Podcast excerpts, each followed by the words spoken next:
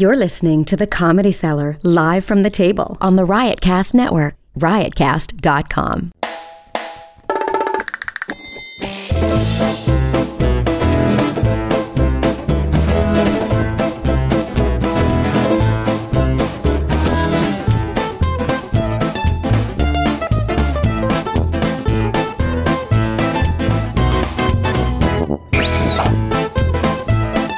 This is live from the table, the official podcast of New York's world famous Comedy Cellar. Coming at you on Sirius XM 99 Raw Dog and the Riotcast Podcast Network. How do you do?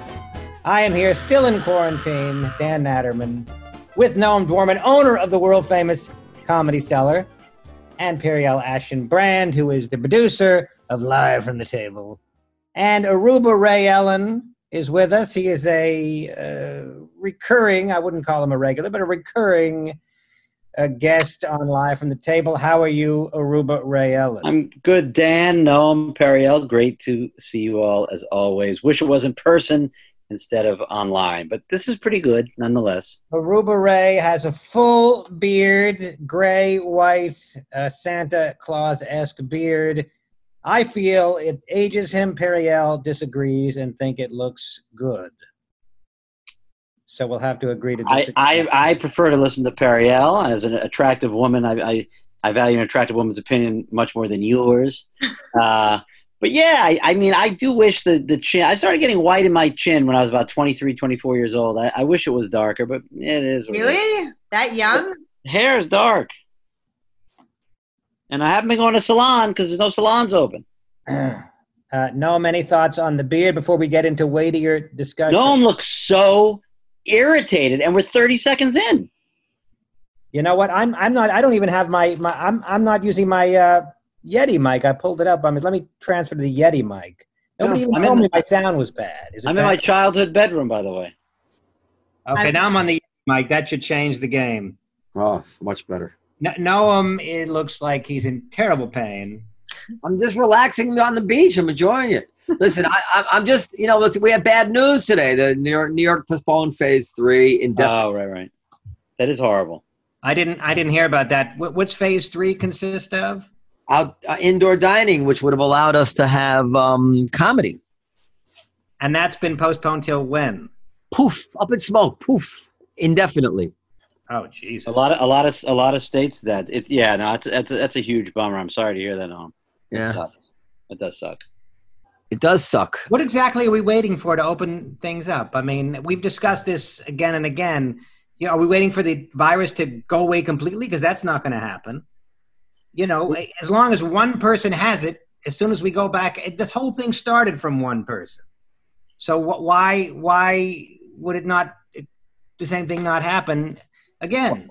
well, numbers I've... are spiking. The numbers are skyrocketing. I mean, they're just surging through the roof. People have been gallivanting that, around. That, that wasn't the question. The question is: Is this whole thing started from one person?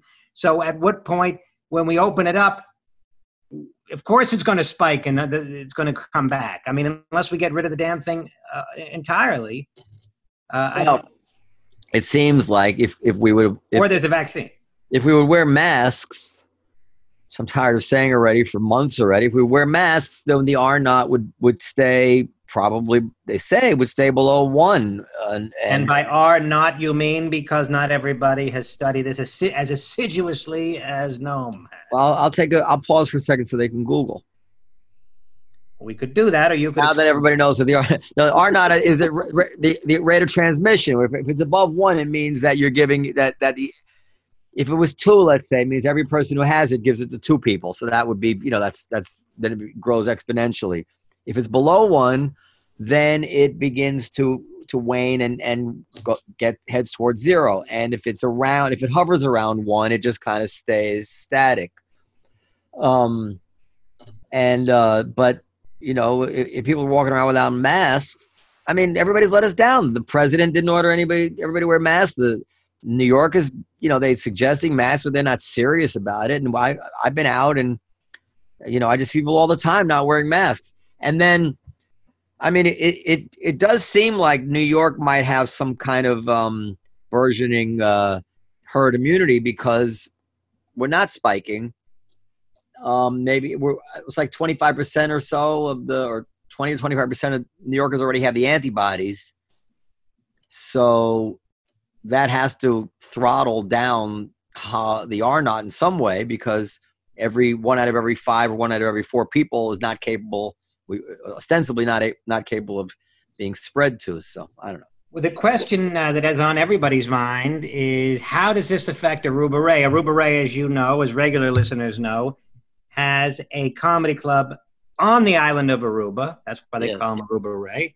Uh, but he normally goes would uh, twice a year, I guess. But is that's uh, normally he would be there now, I gather. But he's normally not. be there three three big chunks a year. Just to just to follow up on something Noam said, you know, from what I read in the Times, it says that uh, all despite all the protesting, there wasn't really a big spike, and they said maybe because it was outdoors, maybe because certain people were wearing masks, or a lot of people. Were, in New. York, in New York, we doesn't seem to have a spike, but in other places, look at Los Angeles. I mean, uh, you know, It's terrible. Well, in, in Los Angeles, from my buddy told me who lives there, he said that there's a lot of cases because it's a large population, but the number per hundred thousand isn't so isn't as big as say Texas and Arizona. no, Los Florida. Angeles, Los Angeles County is one of the hot hottest spots per But, but hundred thousand. even even there, I've I've read that even with the number of cases up, the number of hospitalizations and fatalities is is not up, or at least Well, be, be, that because it's, r- right now the average age is much lower. So we're doing the math. I keep forgetting it. It's like one one hundred eighty year olds. Hope I don't get this wrong. Could produce as many deaths as 20,000 25 year olds.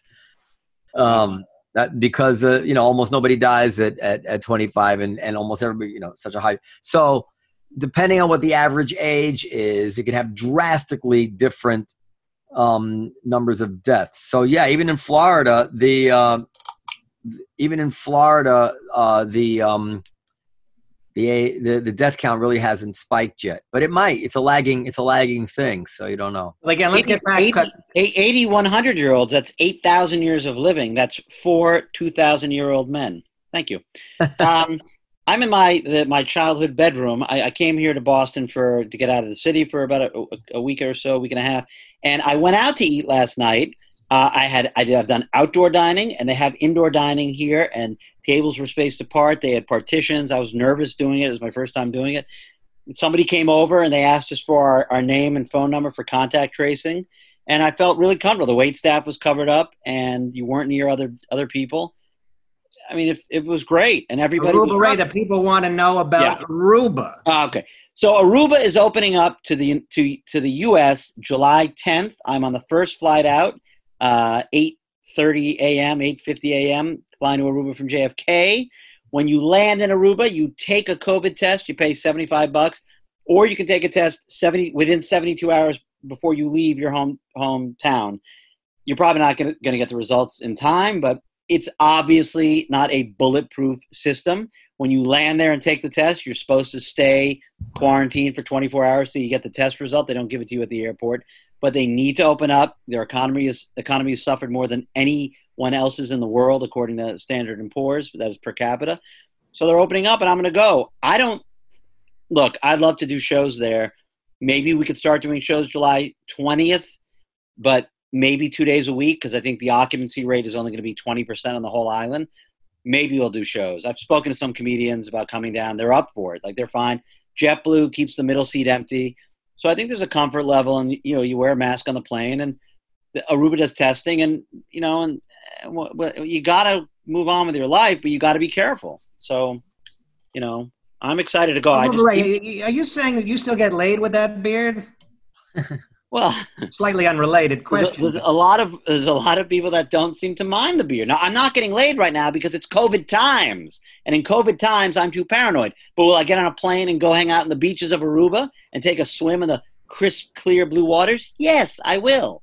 But as far as my beer goes, Aruba doesn't have any coronavirus, so maybe I will get laid in Aruba. Probably well, not. it's About to. It's about to have a lot of coronavirus. That plan sounds cockamamie. It's not perfect, but you gotta, you know, what are you gonna do? You test, you test, you're testing everyone who's coming in. Other islands have had disastrous results, but they weren't Yeah. testing. You know, Yeah, but they're testing. But what what are they doing? Then they're saying, okay, you don't have to quarantine for two weeks once you get there. No, and you do correct. test Positive. If I mean, are they enforcing any of this? If your test is positive, you then have to go to a one specific hotel, sort of a COVID hotel. So everyone knows this when they're going down, but so they know there, there's a risk. Your vacation could Oh, be, that hotel is called Passion COVID.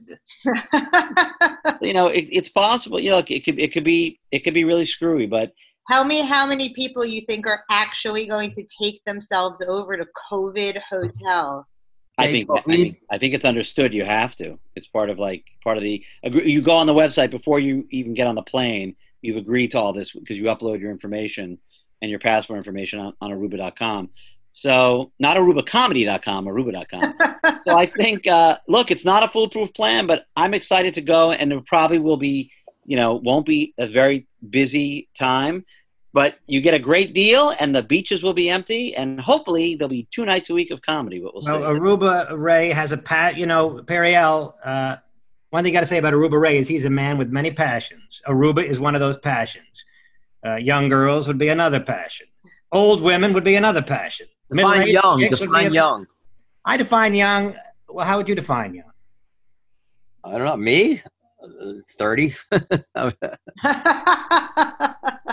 But what I was getting at is that Ray he likes young, he likes old, he likes right in the middle. He is very eclectic in his. Well, I appreciate. I, I think I appreciate that. Let's be clear. I am not a. This is not a Chris D'Elia situation with Ray Allen. I'm respectful of women. Just to be very clear. Grew up with all women. Love women. Wonderful people. Periel's a woman. I'm a big fan of hers. what did Chris D'Elia do exactly? I don't know. I don't want to creepy. sneer and disparage he's Chris. D'Elia. Um, he well, may based be, on based on on the accusation, it just sounds like he was just kind of creepy and overly aggressive. But I don't think I don't think he committed a crime, as far as I know, and I don't think he's been charged with a crime. It's just uh, social social media has tried him. Isn't it a cr- what, what, is, is, well? I don't know. I don't, what are the? How old were the girls? I don't. I don't know the Well, story. apparently he, re- he he released the full email exchange, and there was a girl who, when she said, "Hey, I'm 16," he was like, "Oh, I didn't know that. Goodbye."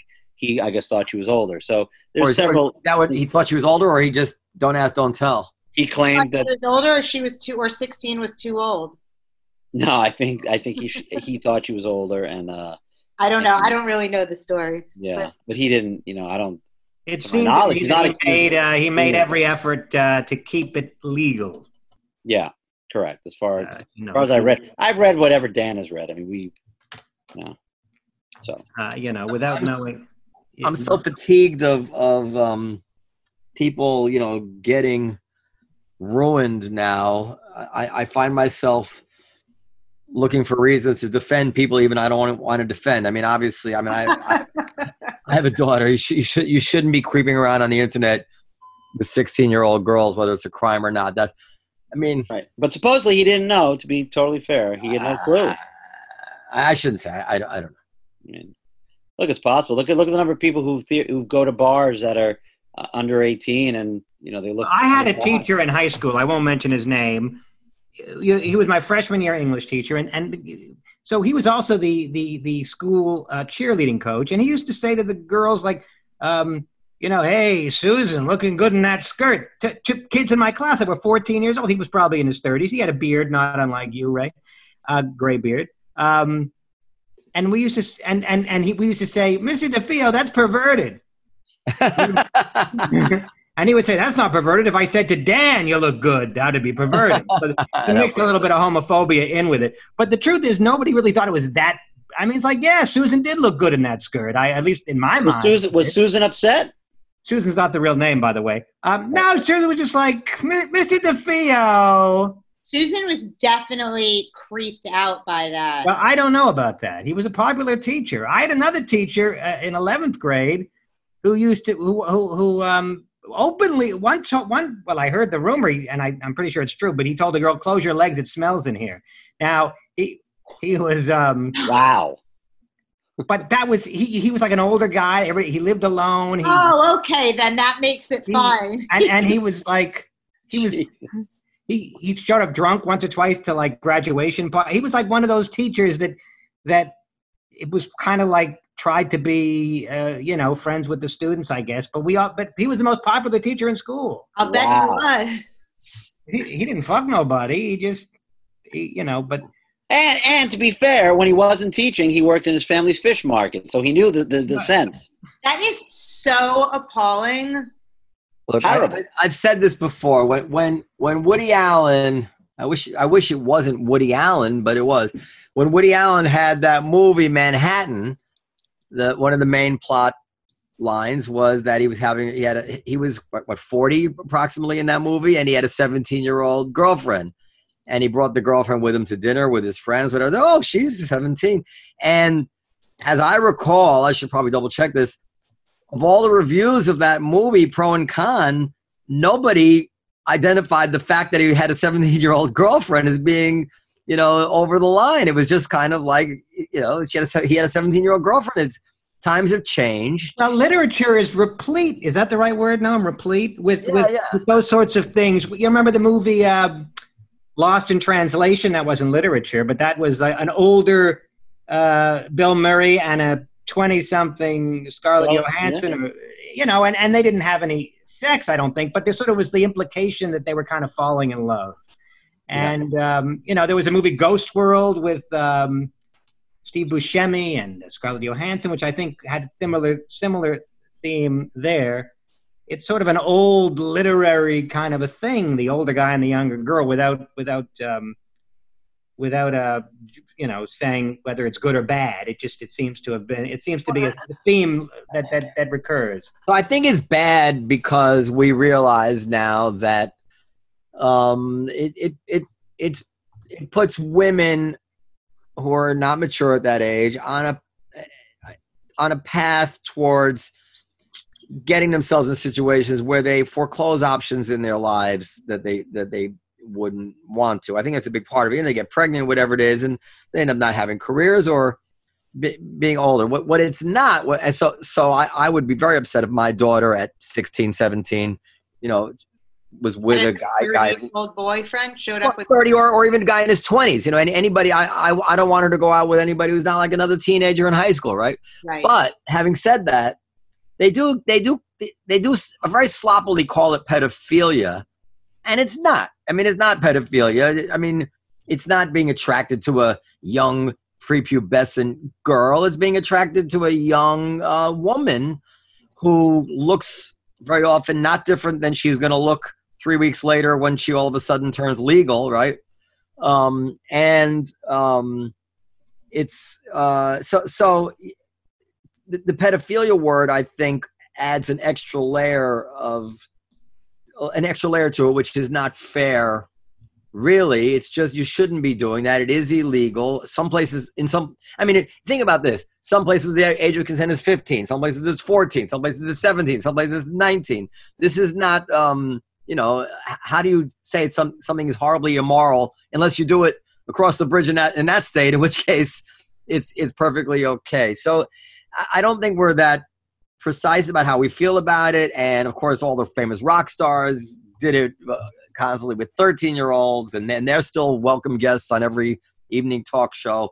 So you know I think the problem here is is the sexualization of girls. And when you're 15 years old, you're a girl. Even if you look 17 or 18, your brain is not fully developed and 30 something year old guys should not be trying to fuck you. well that's what i said i they're, I they're not know. mature but you missed the obvious joke there, Noam, that, that Periel's brain is still not fully developed. oh yeah i don't mind that but uh but but i'm saying Although when I was 15, I was totally happy to fuck 30 year olds. Okay.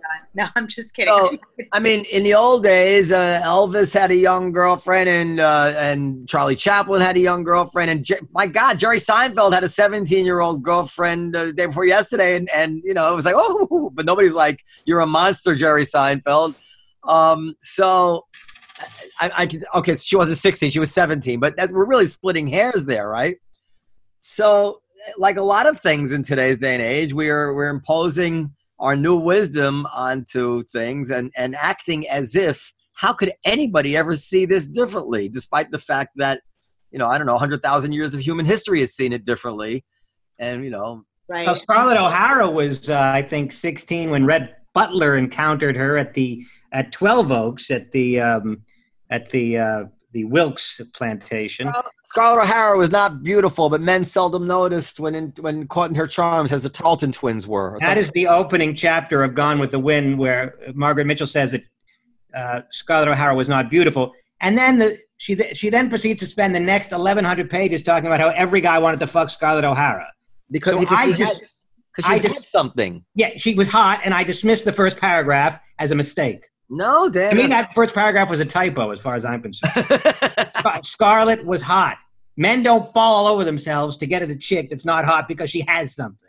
You know, I never saw the movie, and it looks like I'll never get the chance. you can see, you should see the movie. Movie the movie is very. I mean, it it does in a way. Uh, it, I, I I get the complaint with Gone with the Wind that it Disney Disneyfies slavery or something, but uh, on the other hand, I saw Gone with the Wind with Rosalind and and Rosalind's black, and she, this is years ago, and she found it very easy to separate the Hollywood from. Well, the- Rosalind is very, very her opinions, and we we have we had her on. We have had her. on. Her opinions go almost always go against the main current of black thought. No, but not this is years ago. This is when she was in her twenties, and other people too. I mean, uh, I mean, I'm not telling anybody to watch it or or, or, or not. I mean, you, you think about it that the people in Hollywood who made that movie at the time were, as always, Hollywood are on the, the left edge of popular thought, and um, Hattie McDaniel won an Academy Award for it. And um, but yeah, of course, slavery couldn't have been like that. Well, no, I mean, but again, you have to take you know, put into context when the movie was made. What was it made? 1939, Thirty nine, yeah. and that's how people were depicted back then. It's the No, same but no, thing. no. I have to say, but I did some research. It was criticized even at that time Oh, really? for for putting like a Vaseline on the lens of slavery. Even Oh. at the time, people recognized that. So it's Oh. it's a legitimate beef. Um, I mean, So, do you pull it from the shelves? I mean, the movie from the well, library? I mean, listen. The, the, there was a movie, Life Is Beautiful, yeah, and that was criticized for kind of fun, ha, funning, funning and gaming concentration camps, right? yeah. Holocaust. Um, and of course, it did do that. Yeah. But it's still six. But you know, as a Jew, it, it didn't offend me that it did that. It was what it was, you know. But I, I couldn't. I'm sure other people were quite offended by that. Maybe Survivor is even more so. So it's a very personal reaction. I don't judge any. I I wouldn't criticize anybody's reaction to it. I think it's true. Gone with the Wind does that. Does, but I don't. I don't think it crosses the line into disparaging black people. Although the character of Kizzy is a little over the top. You know. Um, I don't know. I don't know. But it is. You know, it's a shame because on so many other levels, it's a, it's a great piece of movie making. You know, it's a great story. Well, it's like The Merchant of Venice. Shakespeare's The Merchant of Venice wasn't particularly. I mean, this is going back a few more years.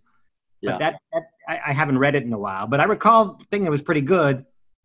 Uh, and that doesn't cast Jews in the best light, but you know, but people people understand that it was written in in Elizabethan England, and you know, and and, and Well, how about have you seen like early, is with Alec Guinness on the or, or uh, yeah with uh, playing Fagin in one of the earlier movies of Oliver Twist with a big prosthetic nose and is just Jewy as can be, and you know he's I mean it's it's clearly.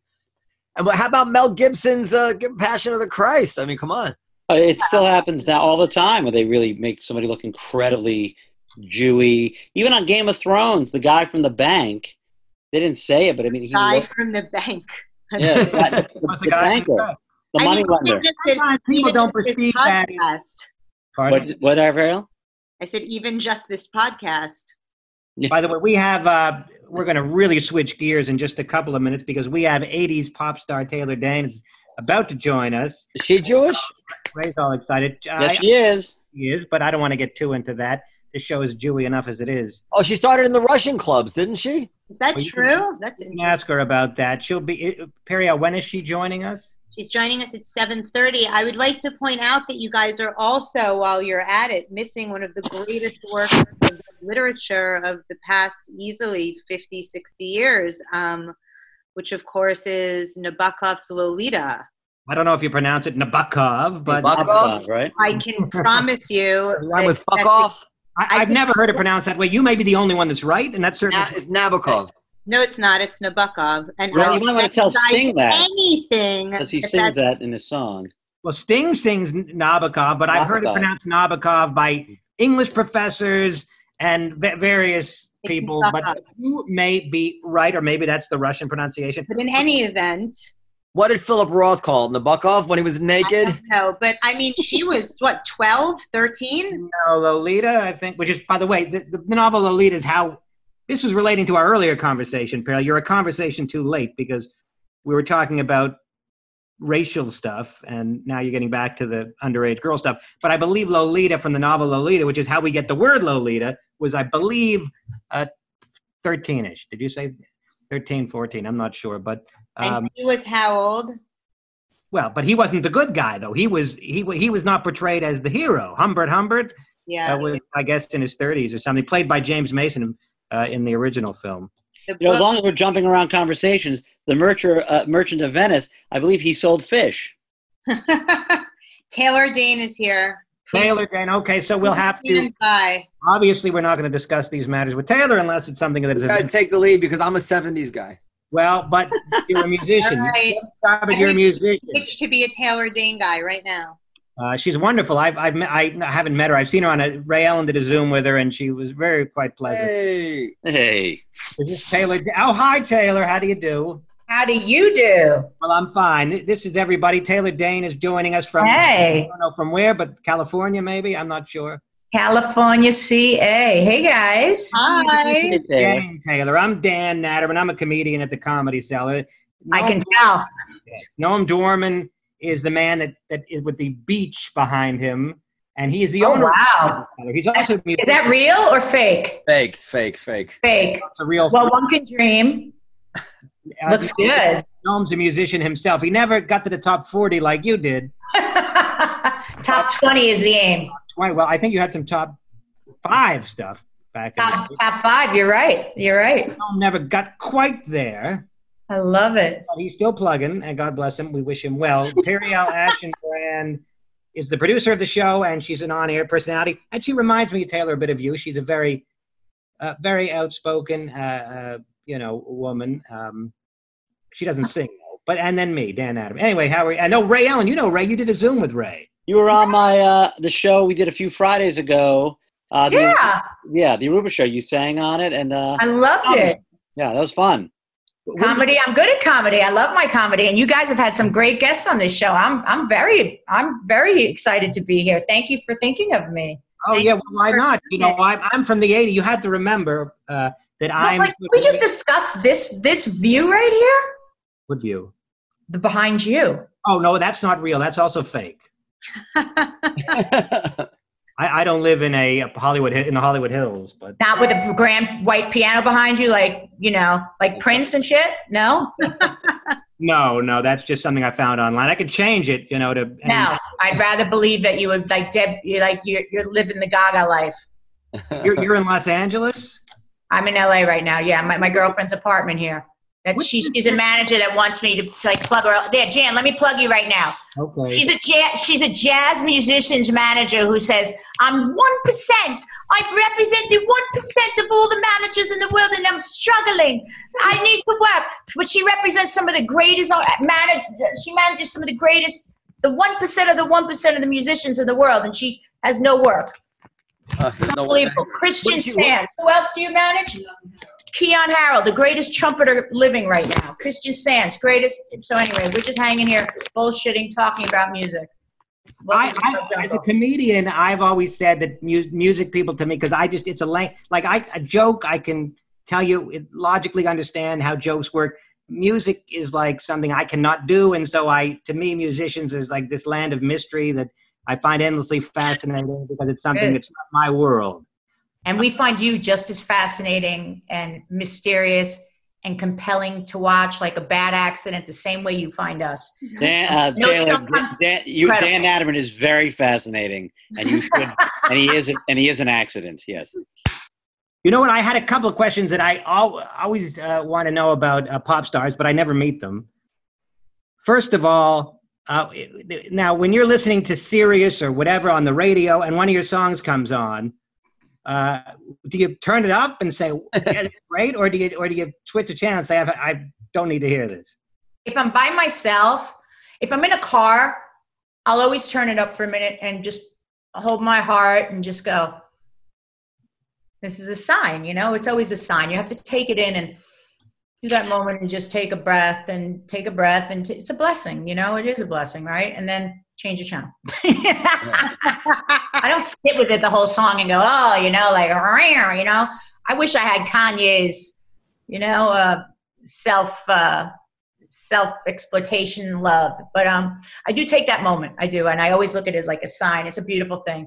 Um, if I'm with friends, oh my Lanta, they're like turn it on 20, they're amping it, and I'm like, oh, everybody party. You know, I can't even tell you.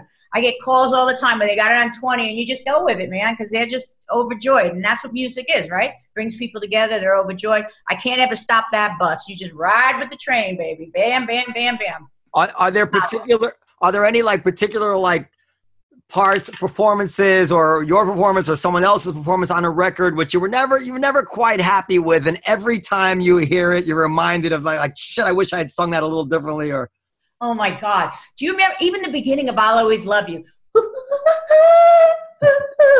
and I'm like, and they're like, you know how hard that is to hit sometimes? And they're like, do that part. So I'm like,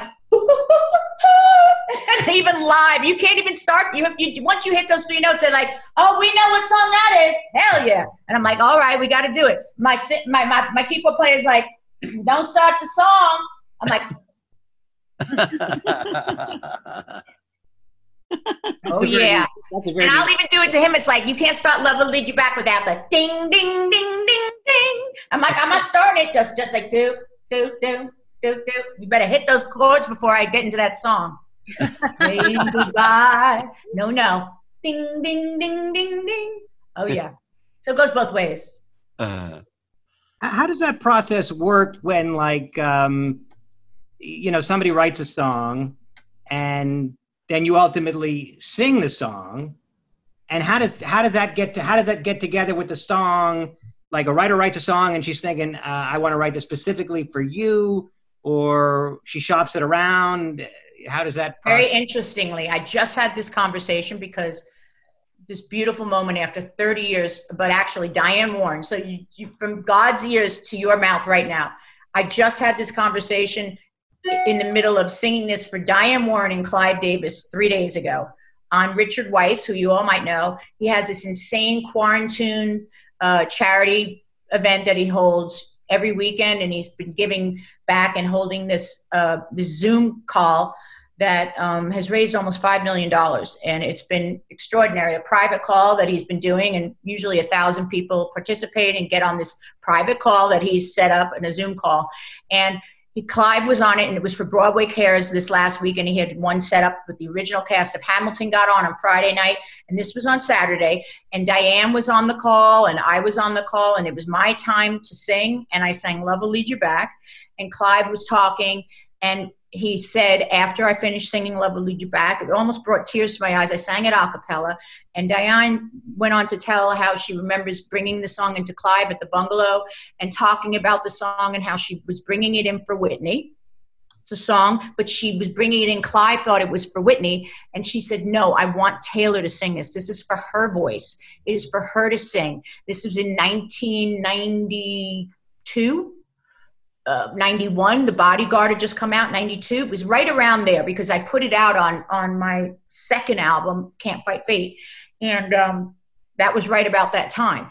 And i remember it didn't go out on the bodyguard but you know unbreak my heart was one of her other treasured but love will lead you back. And he said i think it's great for whitney but you're right it is good for taylor. I love it for her voice. Wow. and i remember being in the room with him and listening to this record and just hearing these these notes and just listening to the you know saying goodbye is never an easy thing but you never said this you'd stay forever so if you must go darling i'll set you free but i know in time we'll be together it's crazy lyrics and only diane could say something so simplistic with the same you know do do do do do do do do do do do it's just chromatically it's a scale it's just incredible anyway so they both said it at the same time and yet for whitney for taylor for this and it just you know, it was right after every beat of my heart. It was just magical, and it just went to number one right after that. I mean, for any listeners that may not know the name Diane Warren, she's you know written pretty much everything. I mean, she's Well, she's definitely one of our treasures. You know, she's She's one of our American top songwriters. Tom You also- Petty, wrote- Dylan. You know, she wrote uh, "Don't Want to Miss a Thing" for Aerosmith, which is I don't you wouldn't she also necessarily wrote "Unbreak My Heart." Diane? Warren. Did she also write? Um, did she write? I can look this up. Uh, for Bon Jovi, "It's My Life." Was that her? I don't know. Was there ever a song that almost went to somebody else that was well that you said was going to go to Whitney, but was there ever a situation where it was like a, a close call where this song uh, would have gone to another artist and then you ended Not up? that I'm aware of. No. Is there a song that you that you're always have to sing for whatever reason because your fans love it and you're just sick of it? Like you're just Don't tired me. of the song? Don't rush me. Don't rush me. By the way, it wasn't Diane Warren that wrote "I Made a Mistake," but she's written 80 trillion songs. And 80 trillion. And she also wrote I'll Be Your Shelter, which is a fan favorite over and over and over again. Huge in Australia, huge in Philippines. Like you just huge. And you you enjoy it? so happy to sing that song for people that want to hear it. Me? Yeah. You Yeah, remember that song? Of course, I do. It's my favorite Taylor Dayne song. I'll be your shelter, right? Yeah. And there's clouds hanging in your sky, and they're just not letting any light in. And you feel like you'd like to give in. Don't you give up so soon. What you need is a friend to count on. What you got, baby, you got someone who will stay when the rain is falling. Won't let it fall on you. I'll see you through. I'll cover you with a love. With a love so deep, yes, and and people and artists do forget their fucking lyrics. With a love so deep and warm and true, I will be there. Oh, honey, I'll be your shelter. I'll be the one to take you through the night. Night. Whenever you need shelter, You're gonna do the nanas?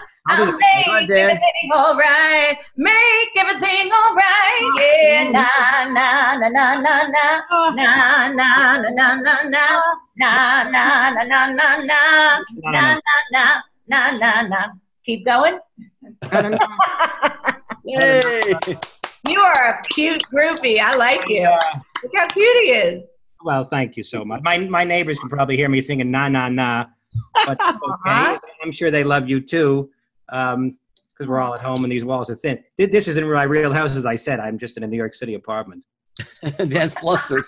I thought she was singing for me, and that those, those songs were my college year songs, and I had a lonely college uh, experience, but we won't get into that.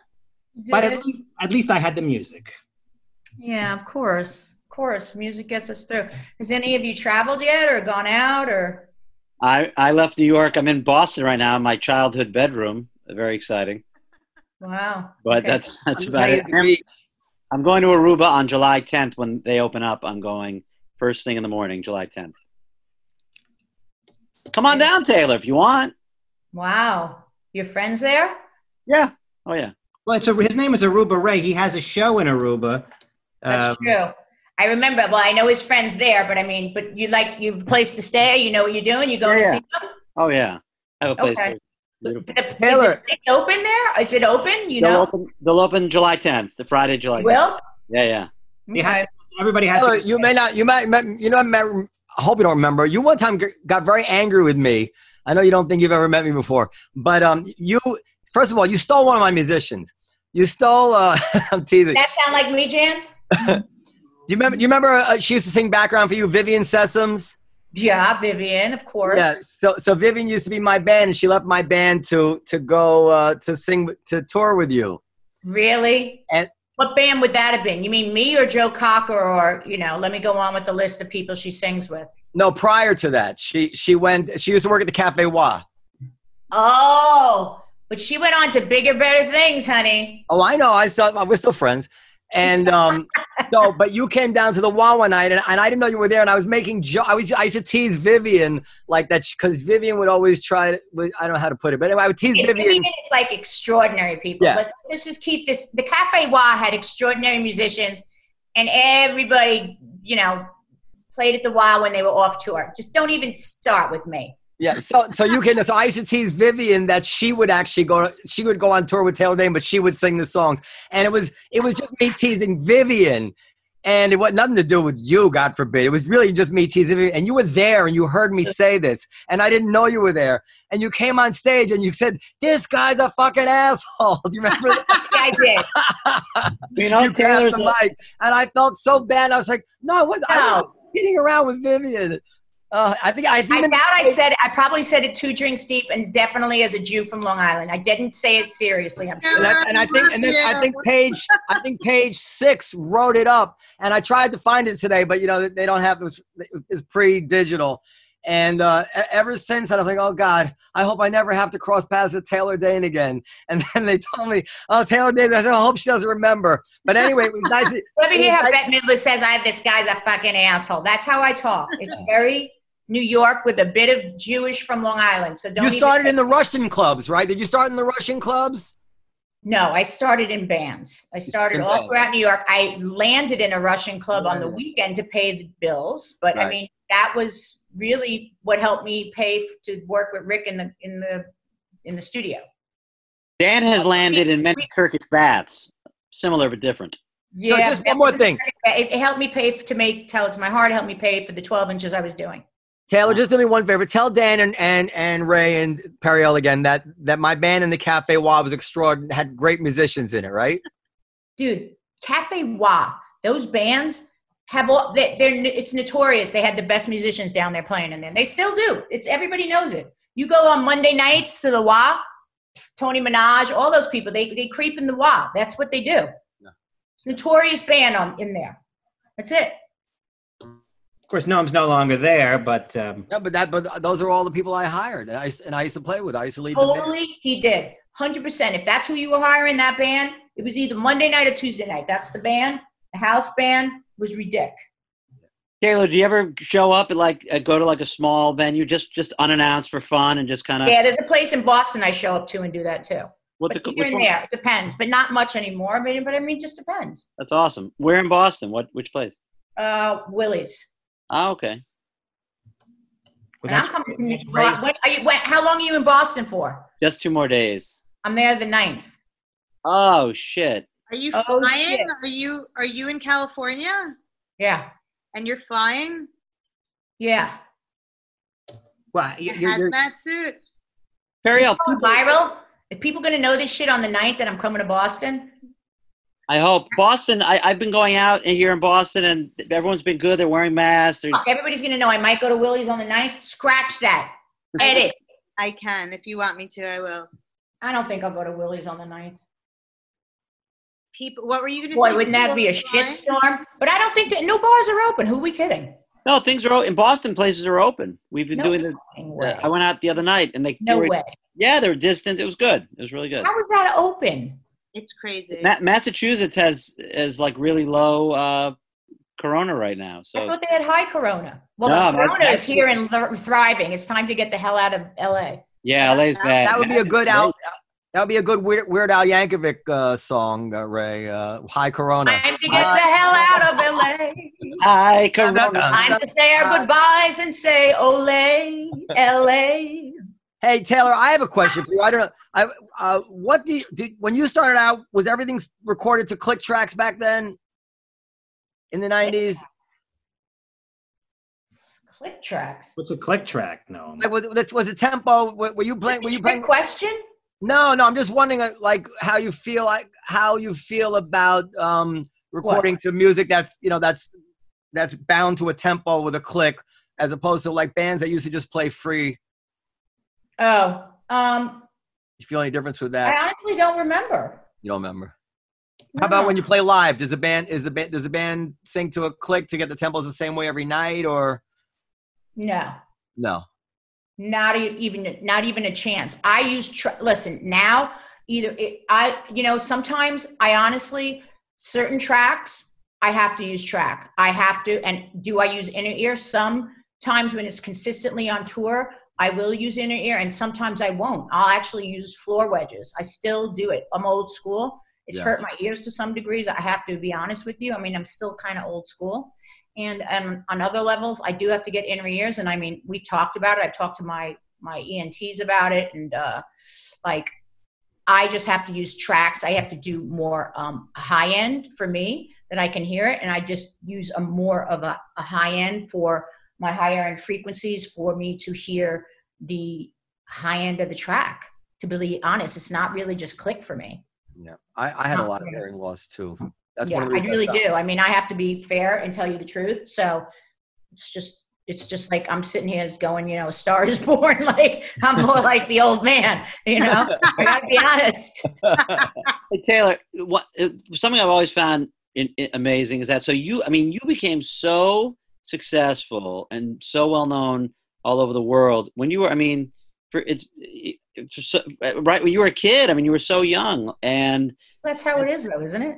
What's that? No, but what was that like to be 22 and to be that huge? Was it did it mess with your head, or was it just exciting, or you know, how did how was that? That's a big deal. Some people can't handle it. Well, Yeah, that that is was part of my management at the time. What'd you say? that is how it works with musicians. They're always young. Comedians are generally by the time we hit our stride, uh, we're in our well. I'm I- I'm 50 now, and I, I think uh, that I'm about as as good as I've ever been. But we, we typically hit our stride in the 30s. Right, but I was wondering what what Taylor's experience was with that because I was crazy, Jan. Just a bit, yes, just a bit. I don't know what her definition of crazy is, but this is the thing. But that's why everyone loved you. I'm more like a man, a, a guy. I'm more like I was had two brothers growing up. I never had sisters, so I always operated more like in a masculine way. Like I like to be part of the guys. I like to be part of the group, and yet I was very feminine and very sexual, but also very. Would you say that's more true? yes, very too true. I like to be part of the gang. Edit that out. Not in an orgy sort of way. I like to be part of the boys. I like that, and to my detriment at times, you know. And I like to be part of it all. So it it was it was hard to face some truths, you know, more in a like you can't be part of the boys all the time because it is a boys club when it comes down to the business and the you, you have to learn that the hard way. And it, it um actually hurt me in a lot of levels that because you know sometimes it works for them and then sometimes it doesn't. And i had to learn that being a woman you you have to keep your power inside you have to learn. And um and i grew up and i grew up and i own, owned my womanhood and my power my mother was was a powerful woman but she also was was very vulnerable and weak so i chose to keep my strength and then honor it and hone in and learn it but um, I was a firecracker at 22. I was blowing up. I used my sexuality. You guys saw all that, but I was also using it everywhere. It was explosive. I didn't know how to harness her. I didn't know how to harness all that. And so, yeah, I mean, was it hard? I mean, you didn't couldn't see it at first because it was just you just saw this rawness. Mm, I didn't wasn't taught how to harness her and use that for the long haul. So she kind of exploded a bit. Yeah. They should read your book. Yeah, they, you should read my book. You know my book is out, right? Oh, I didn't know that. So yeah, tell it to my heart. Oh, that's I, I, I, my got shit, Pardon? Conquered my fear, and found my voice. Yes, I wish I had a cover of it in front of you. Yes. No, you could probably put Joanne, I told you I'll, I'll, get- I'll bring it up. Yeah. Yeah. Thank you, because you saw it, Ray. We discussed lo- it. yes. I love I it. to see what this premise of this show is for. I love a good I love a good musician memoir. my memoir. Everybody, And my release of my new single is coming out on the 8th. Oh my God. Joanne, you idiot. Joanne Miggs. I'm going to kick your ass, No, Miggs. it's on there. We have it. We have it. We, would not- we would. Joanne sent it, and we would not have finished. The show is awesome. I demand not- Judd Apatow. I demand Judd take a look at this. With this. Here we go. yes. Norm. Norm. Westerman. You Now, does guys that look that? like a girl that figured it out a little later? Yes, I think so. You have How I lost my admit- shit, conquered my fear, and found my Totally. voice. Taylor Day. So when you guys were coming out of school at 30, I lost my shit. And Clive will be the first to tell you. And it was I- I on love it when Amazon's musicians- best I was going to see all my friends in all those places I traveled to on buses and tour buses and everything while they were just graduating college and getting their first jobs. And I was like, damn, I already done all this on a tour bus and flew here a hundred times. I think I'm going to just go rent a casita in Santa Fe while you guys go to your, your massage classes and, and, and just tell me where a trailhead is. I'm going to like really see where America now. Like, like I've been to Europe 1700 times, but I've never seen it.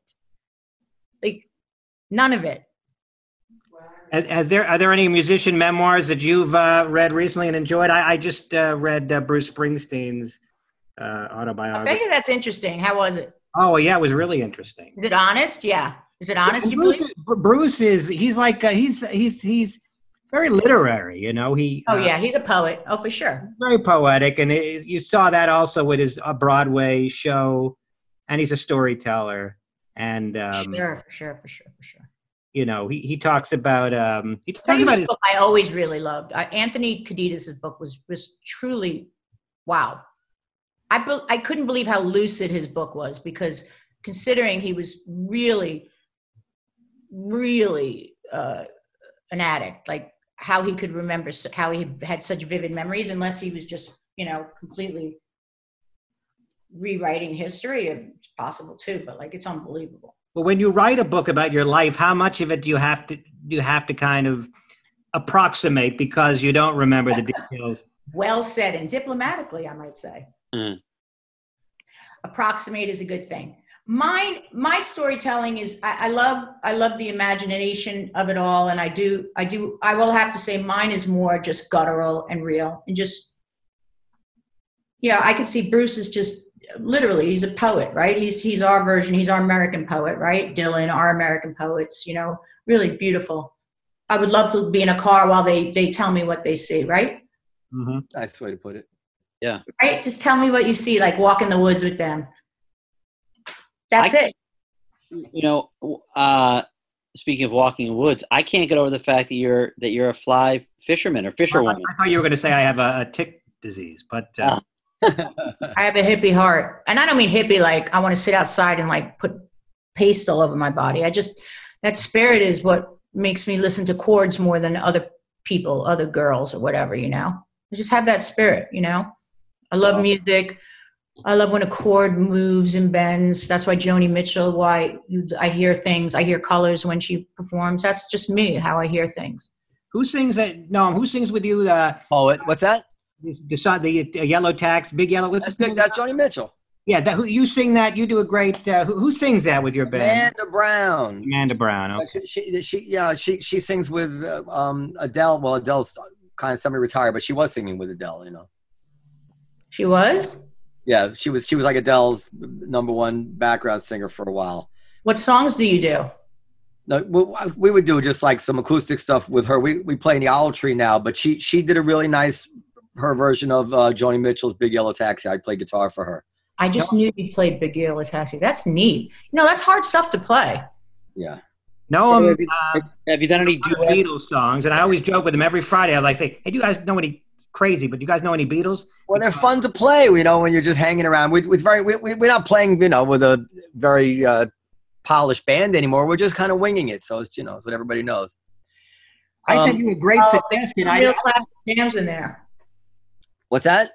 You forget the Beatles. I mean, you know, I did a Sunday. I do- was doing Sundays at home, March and April and May. I was doing, and then I just started going to the Beatles. I went into Stevie Wonder songbook for his birthday, you know, and I just was doing that.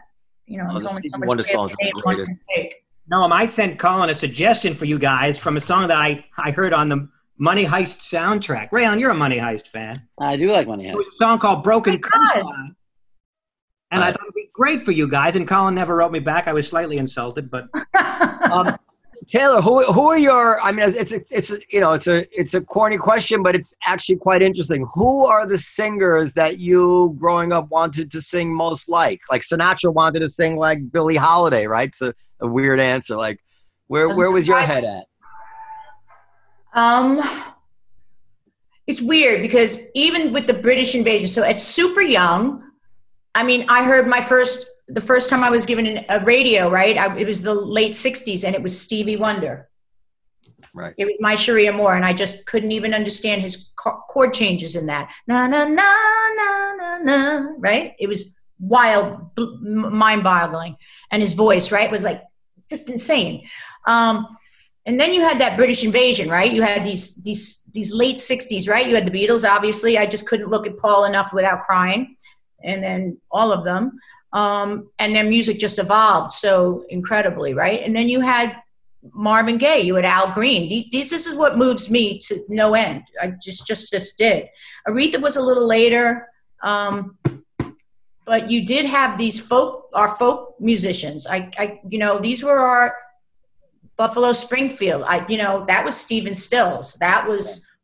Um, I'm trying to think. Uh, it was everything was on AM radio. Everything was on AM radio. If I really want to get into that, but then you had Build Me Up Buttercup. Those were anything I could play on a 45, right? That was the foundations, right? Yeah. I'm so dizzy. That's the only thing I could play until my parents started getting me records, which was Crosby, Stills and Nash, Suite Judy Blue Eyes. That's great. Do you play an instrument or you just you, you, I you- played the flute. They made me play the flute. I wanted to kill myself. Oh no. Uh, well, you, you and the great Ian Anderson from Jethro Tull. I tried. I tried. he I mean- was great, Jesse. He was a big talent. I had to walk to school. Don't don't start with me. So I had to acquire a light instrument. My brother got fucked. He had to play the French horn because he got a hundred on the test. He said my whole life is over. He had to walk like a mile to school with a French horn case. It's like I've never seen anything like it. He started stealing by fourth grade and he put everything in the French horn case. It's just been a, a terrible life story. Read it. It's in the book. It was, it was it was a musical test. I got screwed. My younger brother's taking it all the way. It was a musical test. Yeah, in our gra- if we were growing up, you had choir and you had a musical instrument. Do you come from a musical family? Yeah, ish. Yeah, we were Jews, so the one thing they encouraged was the music. Right. And so when I broke off and had a solo by kindergarten, they were like, and then by fourth grade, when I was singing Jacques Brel, they were like, Wow. So you were all, you were all, so you were clearly musical at a young age.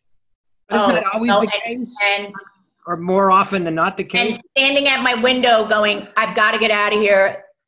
Let me jump. Or if I don't become a star, because clearly this box will save me. Because being in this house and on the windowsill going, I will get out of here and I will live to be a star. Everybody in this box looks happy and alive and well and, and rich. And I'll get out of this house alive. Sound like Ray Ellin. Watch my TED Talk, 2016. When you see the TED Talk, it's a six, it's a 12 minute version of the whole book. There you go. That was the impetus of the book, and then you'll understand. Well, we don't want people to watch the TED Talk in lieu of reading your book. But it's a short. People have attention span and gnats. So what you know, you know what I'm saying. So I'm just saying, if you want to go jump to that and you don't want to read the book, or you then you read the book because then you'll be more like, like, oh, maybe we want to hang on to Taylor a little longer because the you, this is music in the TED Talk. I even sing in that, but not a lot. See, because it really is more. I actually did a talk, but I put a little bit of my younger self into my musical, like, like honestly, I was lo- in love with the Carpenters as a child. Oh my God. Me too. Karen Carpenter was the most purest voice. And, and those records are really good. I mean, they're, Oh my they're- God, Close to You is one of my top 10 songs of all time. I must say, Rainy Days and Mondays just kind of gives me the blues, but They get you down. does get me down. That song it, yeah, does get me down, but I, I like uh, a lot of their other stuff. But um, What do I Long about that one Gone. song Luther Vandross covered? What is that song called? Uh, uh, Long long ago. Uh, And you remember- Superstar.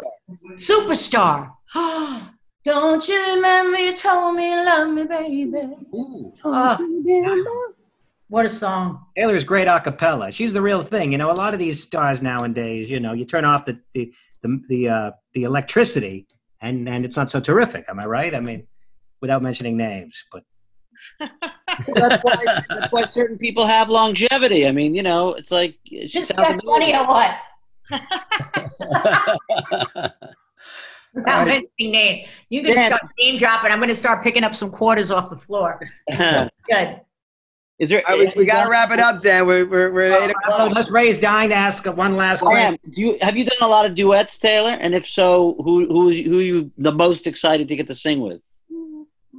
Uh, no, I, I write songs. I don't necessarily write duets. I mean, Have you? I mean, performed a duet with anyone that was like so thrilling? Like, like uh, I know some people. Uh, Paul Shaffer had said he was so excited to perform with James Brown. So, is there anyone that you performed with? You were like, oh my god, I'm performing with whomever.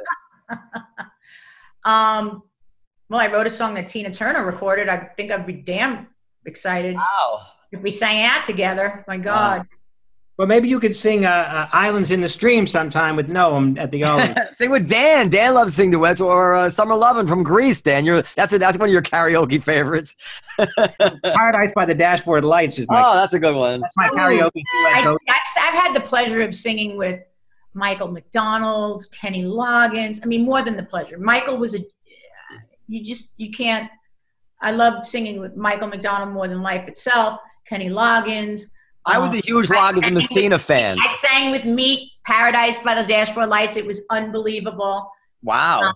Ro- uh, Smokey Robinson, what a dream. Oh wow. Cyndi Lauper, I've had the privilege.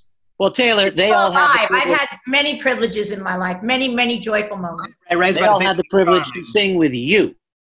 and a- as well. I but you asked me, so yeah, I I know. I I've had this marvelous privilege. Boyz II Men, Travis Tritt, just just incredible times. and Uh, Daniel Elliott Natterman. Well, we didn't sing together. I sang the na na na na na part. that counts. You Yeah. sang. That's one of the greatest, uh, perhaps certainly amongst the greatest non uh, non. I don't even know how you would call it in songs where they just sing like you know like with Hey Jude like na na na na you know Oh. and na na na na na. na. So No, like no. Songs have Na, na, na, na, na, na, na. Category. Yeah, a that's whole category of songs with that na na na and it is a nana. Yeah. so that's one of the best nanas I think. Na, na, na, na, na, na, na. Oh yeah. um, so why don't we just uh, sum up uh, Taylor's, um, you know, uh, credits or, or plugs or whatever. Uh, she's got her book out called, um, well, you, you Tell it to my heart how I lost my shit, conquered my fear, and found my voice. Every, I mean, uh, there's nothing like a good musician memoir. They're almost always interesting because who lives a more interesting life than a musician? And um, My mother. By the way, you look fantastic. Oh, you're so sweet. Thank you, honey. I mean, You're very I- kind. Did I tell you to fuck off once before? I take it all back. I can take it back. I have the power to take it back. At some But I point, I said it. I said it in a Bette Midler way. So here we go. We take it all back. at some point, I everybody is Vivian told as soon as we get hang off. up here. What's that? At some point, everyone's told Noam to fuck off, and they take it back. and also, no, but I said it about Vivian, and he knows it's Cafe Wha. Doesn't that doesn't count. And many of those people are off on tour with somebody else. It's for your personal appearances. Is there a place, a website, or a place that one can uh, find out where Taylor is coming? Will she be uh, Of course, it's COVID? You know? it's all the tour. It's COVID. It's postponed, and it's all that. But yes, of course, I think September in Pennsylvania might still go. It's we're looking. We're, we're hopeful. But yeah, but my new single comes out, please, and you can check that out. Look at my you know websites, but please, and, and Joanne will give you all that too. So Noam, make sure you check that out too. The new single comes out July eighth. Please, it's looking hot. so it's Free. uh, so TaylorDayne.com, I guess, is the place, the clear for all things Taylor D Dane. A Y N E for all you porn star lovers. It's not D A N E. Oh, is there a porn star? You know why he's laughing? Because there was a porn star, D A Y N E. Oh, Yeah, D A N E. Yes. I'm not D A N E. I'm D A Y N E. Like a day. A day. So, uh, just uh, also to our listeners, uh, you can send us uh, suggestions, comments, critiques at uh, podcast at comedycellar.com. And Periel, what's our uh, Instagram? Uh, At live from the table. And uh, that's it. Thank you, Taylor, for joining us. Thank you. Oh, thank you guys so much. Thank you, Aruba Ray, for, for Thank you. Thanks, Ray. This was fun. Great to see you again, Taylor. I love can't it. believe you're going to Aruba. Say hi to the folks there. Come down, please. Maybe I will when you let me know it's like A OK. Okay. when, But I have to do work in Miami. Like it looks like I sold the apartment. So Oh wow. when you come yeah. to New So I'm York, come to the Comedy from Boston. I'm going to go to yeah. Sorry, Noam, we're you're care getting a lot of invitations, Taylor, but no, I'm just adding to it uh, with the Olive Tree Cafe. Uh, Come to the Comedy Um, Cellar. the Comedy Cellar or Olive Tree Cafe, and all food items half price for Taylor Day. we will, Unbelievable. We'll just work our way through the through the Caribbean too. Why not? so we'll see y'all next time on Live from the Table. Thank you so much. Bye bye. Bye. Bye.